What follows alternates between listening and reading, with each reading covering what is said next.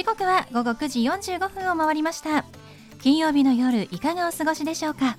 パーソナリティの松野紗友子です。この番組ボーイズビーアンビシャスのコンセプトは夢を抱き語りそして行動に起こそうということで毎回さまざまな業種のビジネスパーソンがゲスト出演。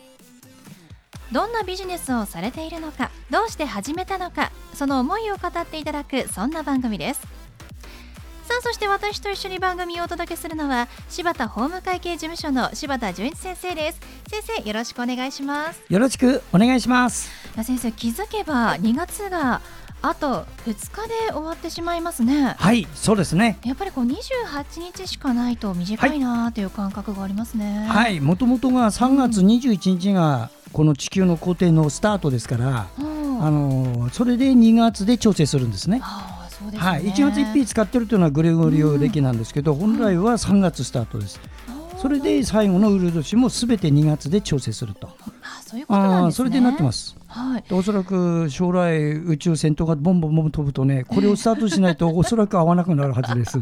そうなんです。よスケールが大きい話になってしまいました。私単純にあの手帳を開いた時に、はい。はい、あのマスが少ないので、はい、あなんかすごく2月って少ないっていう、まあ、単純にそれだけだったんですけど、ね、あの皆さんね占星術の方読んでください。3月から始まってるからね。すべて。ああ1月じゃないから占星術の方すごい。先生に話を振ると本当にいろいろ膨らみますね。ありがとうございます。いやいやもうねコロナも吹き飛ばすくらいねみんなで頑張って明るくやっていきましょう。本当にそうですね。はい。よろしくお願いします。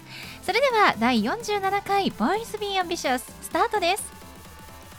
この番組は遺言相続専門の行政書士柴田法務会計事務所の提供でお送りします。それでは先生今夜のゲストのご紹介をお願いします。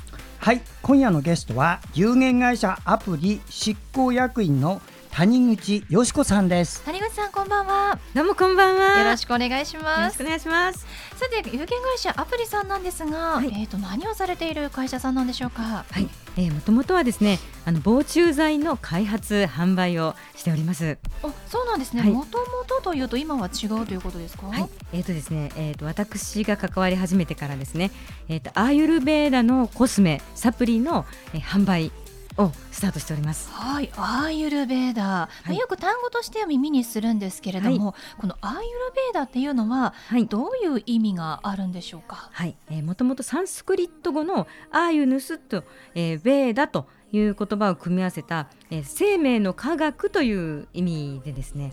はい、実は5000年の歴史を持つ、まあ、インドとかスリランカ発祥の伝統医療となります。はい、もう5000年の歴史があるんですね。そうなんです。伝統医療ということですよね。はい、はい、アーユルベーダなんですが、これを使った、はい、えっとコスメなどを、えー、では今開発しているということなんですね。そうですね。アーユルベーダこう伝承のあの製法にのっとったコスメとかサプリをはい販売いたしております。そうなんですね。もう私サプリと聞くと結構あのやっぱり美容とかに興味があるので、えー、ちょっと試してみたいどんなものがあるんだろうともう今日楽しみにしておりますけれども、はい、後でねあの製品についてはお伺いしたいんですが、はい、あの谷口さんがそのアーユルベーダーに関わるようになったこのきっかけっていうのは何かあるんでしょうか？はいそうですね。あのもともとうちの夫とですねそのネパールのアーユルベーダコスメのえー、製造会社の経営者の方が偶然ある会で出会いまして、はい、で非常にこう意気投合されて、うん、で私にも夫が紹介して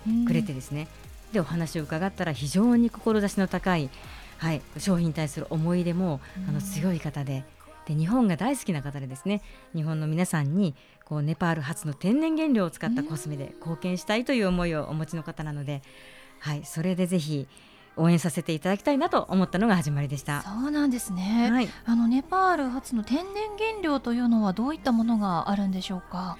はい実は私も初めて聞いたんですけれどもはいネパールの山の方にチウリという名前の木が、えー、自生してるんですね。栽培されてるじゃなくて自生してるんですよ。はい。木なんですね、はい、木なんですよ、うん、であのそのチウリってあの、まあ、果物がなるんですけども、はい、その実の中の種を割るとあのよく梅干しの種を割るとパーンって真ん中からこう白いの出てきますよ、えー、出てきますね、ね、はい、あのジンと呼ばれる部分。それをすりつぶしたものをチウリバターと言いまして、はい、はい、えー、脂肪分なんですがもともとそのチウリの木の実をあの生活の中に取り入れていたチェパン族という民族の方々がですね、うん、はい、そのチウリバターをあの食用油に使ったりとかあとハンドクリーム代わりに使ったりしていたんですよ。あそうなんですね。もうすでにネパールの現地の方はもう使っているとい。うものなんですね。はい、そうですそうです。えそれをではあのまあ化粧品としてまあ、はい、加工して実用できるように作ったと。いうことなんですね、はい、そうなんです。もう保湿大事ですよね。もう今本当に皆さんこうアルコールでね手が乾燥したりとか、うん。ね、しょっちゅう手を洗うともう毎回ハンドクリームつけ直さなきゃいけないっていうぐらい乾燥してますけれども、はい、その時にこう使えそうですねそうなんです。保湿力がすっごく高くて朝までもっちりしっとりしてます。いいですね、はい、あのちなみにあの日本ですごく友好的な方とおっしゃってましたけれども、はい、こうどうしてこう日本で広めようと谷口さんもそうですが思われたんですか？はい。あの彼の話を聞いてですね、うん、あの思ったのが彼自身あの実は実家の方でそういった医薬品の、えーと、販売とか製造されてるところでですねゆくゆくは後継ぎをしようと思って東京大学とか東京大学の院を出た方なんですよ。そこでゲノムの研究とかをされてて、はい、アーユルベーダとは真逆のあの西洋医学の方にいた方なんですよね。うん、そうなんですね、はい、でもですね彼が、その大学で友人から誘われてヨガのワークショップに行ったらしいんですよ。はい、でその時にあの、まあ、逆輸入的にそのあのヨガとか瞑想の良さを知ってでそれを突き詰めていったらアーユルベーダじゃないかと。うんというので、はい、あのネパールに帰った時にいやこのアーユルベーダってすごいじゃないって言ってお父さんとお話をされてあじゃあうちも東洋系の医薬品コスメ作っていこうじゃないかというお話になったらしいんですね。はい、そうなんですね。なんかあのもともとそのインド系とかあの、はいネパールの方って日頃からあの身近にそのヨガとかアイルベーダがあるのかなと思ったんですが意外とそうでもないんですね。そうなんですよ、私もすごく意外だったんですけどね。はい、改めてじゃあこのアイルベーダの良さを知ったので、はい、広めたいという思いで作り始めている、はい、ということなんですね。そうですねはい、はい、え実際に谷口さんもお使いになってというか、はい、アイルベーダーに出会って何かこう変化っていうのはありましたか、はい、えっとあの私もそんなにコスメにとっても詳しい人ではなかったんですが、うん、あの彼が作ったもの使わせていただいてあ本当にいい製品だなって実感できましたし、うん、はい、でそして何よりあの彼がですねそういったこうネパールにあるまだこう世間に知られてない素晴らしい原料がたくさんあると。であのまあ、本当にあの肌や体に優しい天然原料を使ってあの大好きな日本の皆さんに貢献したいという熱い思いで、はい、はい、製品作りをされていてですね。はい、まだまだでは発掘されていない天然原料というのもたくさんあるんですね。そうです。それがとっても面白くてですね。本当ですね。はい、今ちなみにあのアプリさんで扱っているあの化粧品商品っていうのはどういったものがありますか？はい、先ほどご紹介いただいたチウリバターの他にはありありますか？はい。えっともう一つはですね、そのチウリバターをベースにしたあの石鹸があります。あ、石鹸。はい。例えばどういった時に使いたいっていう効能みたいなあったりしますか？実はですねそれはもう頭の先からつま先までもう全身に使えてしまうシャンプー代わりにも使えてしまうっていうものであのチューリバターのほかにあのアーユルベーダのそのハーブがいろいろ使われていて、あの本当100%オーガニックででしかもですね地元の雇用に貢献しているフェアトレード的な製品なんですね。ああそうなんですね、はい、そういったところまで気を配っていらっしゃると。はいことなんですね。でまだまだ開発途中ということですが、今後なんか新たな、はい、企業とのコラボとか商品開発っていうのはあるんですか？はい、あ、いろいろな商品ねこれから開発する予定でいます。はい、はい、OEM とかもなんかできそうなんですかね？はいそうですね。非常にこうまだまだ日本で知られてない原料なので、うん、いろんなメーカーさんのこうニーズ伺って、うん、はい、OEM とかあるいはこう原料の提供とかもしていきたいなって考えております。楽しみですね。その谷口さんに最後お聞きしますが、はい、谷口さんの夢は何ですか？はい、えー、私はですねもともとコーチングとか企業研修をもう16年ぐらいしておりましたのでそういったコーチングとか自己啓発っていう部分とあとアーユルベーダのあの非常にこう深いいろいろなあのメソッドがありますのでそういったものを融合してですねより深い部分から皆さんが幸せになっていくそんなノウハウをお伝えしていけたらなと思っております。はいありがとうございます。柴田先生もアーユルベーダなんかお詳しそうですからね。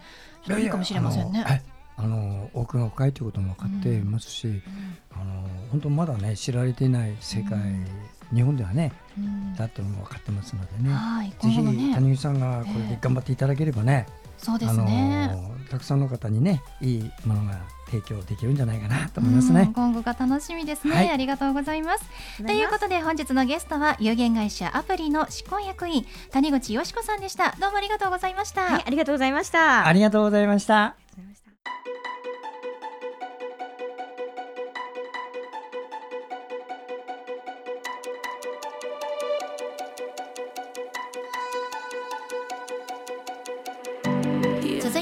柴田先生のワンポイントアドバイスです。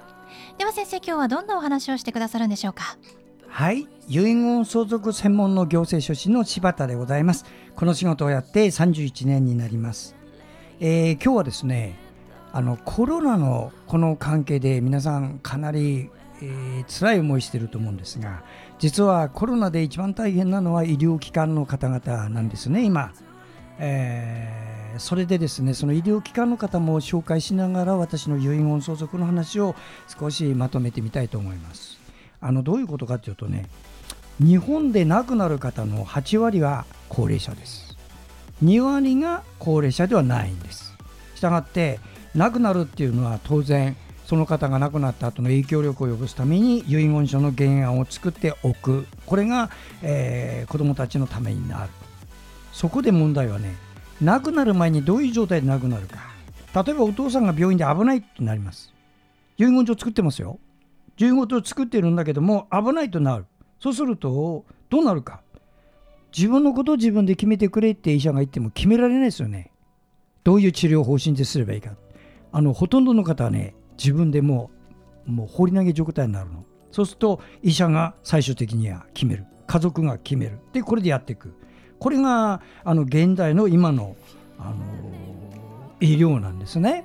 そこでねその時なぜ言えないかなんですよ。それはね日本の国って忖度っていうのを結構やるんでねお父さんが遠慮するんですよ子供たちに。こんなこと言うとみんなに迷惑かけんじゃないか。ということで実はシニアの方の本音を聞くっていうのは非常に難しいんです。したがって皆さんあなたが元気なうちに遺言書を作っといて誰かの世話になってから作ろうったってなかなか作れないよ。だから元気なうちに作る。これをお勧めしておるんです。あの私が遺言書を作るときは相手の本音を聞くっていうところはですねどういうところで聞くかというとね簡単に言うとね相手が言葉で語るんじゃなくてね体で語ってくるんですよ。目の動きとか痙攣とかから仕草とか。そういうのを正確に捉えて本当にこの内容でいいのか。あなた誰かに遠慮してるんじゃないか。本当のところどう作りたいんだってことを聞きながら作るんです。だから言語以外のものでつかみながら作る。こういうのもですね実は遺言の現場なんですよ。ぜひ皆さんもし何かあったら私に相談してください。はい柴田先生の相談は電話東京03-6780-1408 6780-1408までお願いします。以上柴田先生のワンポイントアドバイスでした。先生ありがとうございました。ありがとうございました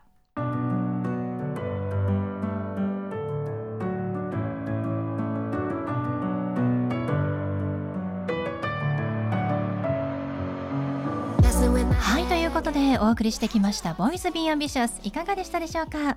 本日のゲストは有限会社アプリ執行役員の谷口よし子さんでした。こちらはインドスリランカ発祥の伝統医療アーユルベーダを取り入れた化粧品を販売しているということで皆さんぜひアーユルワールドアーユルワールドと検索して商品ご覧ください。それではまた来週この時間にお会いしましょう。お相手は松野紗子と。柴田純一でした。それではさようなら。さようなら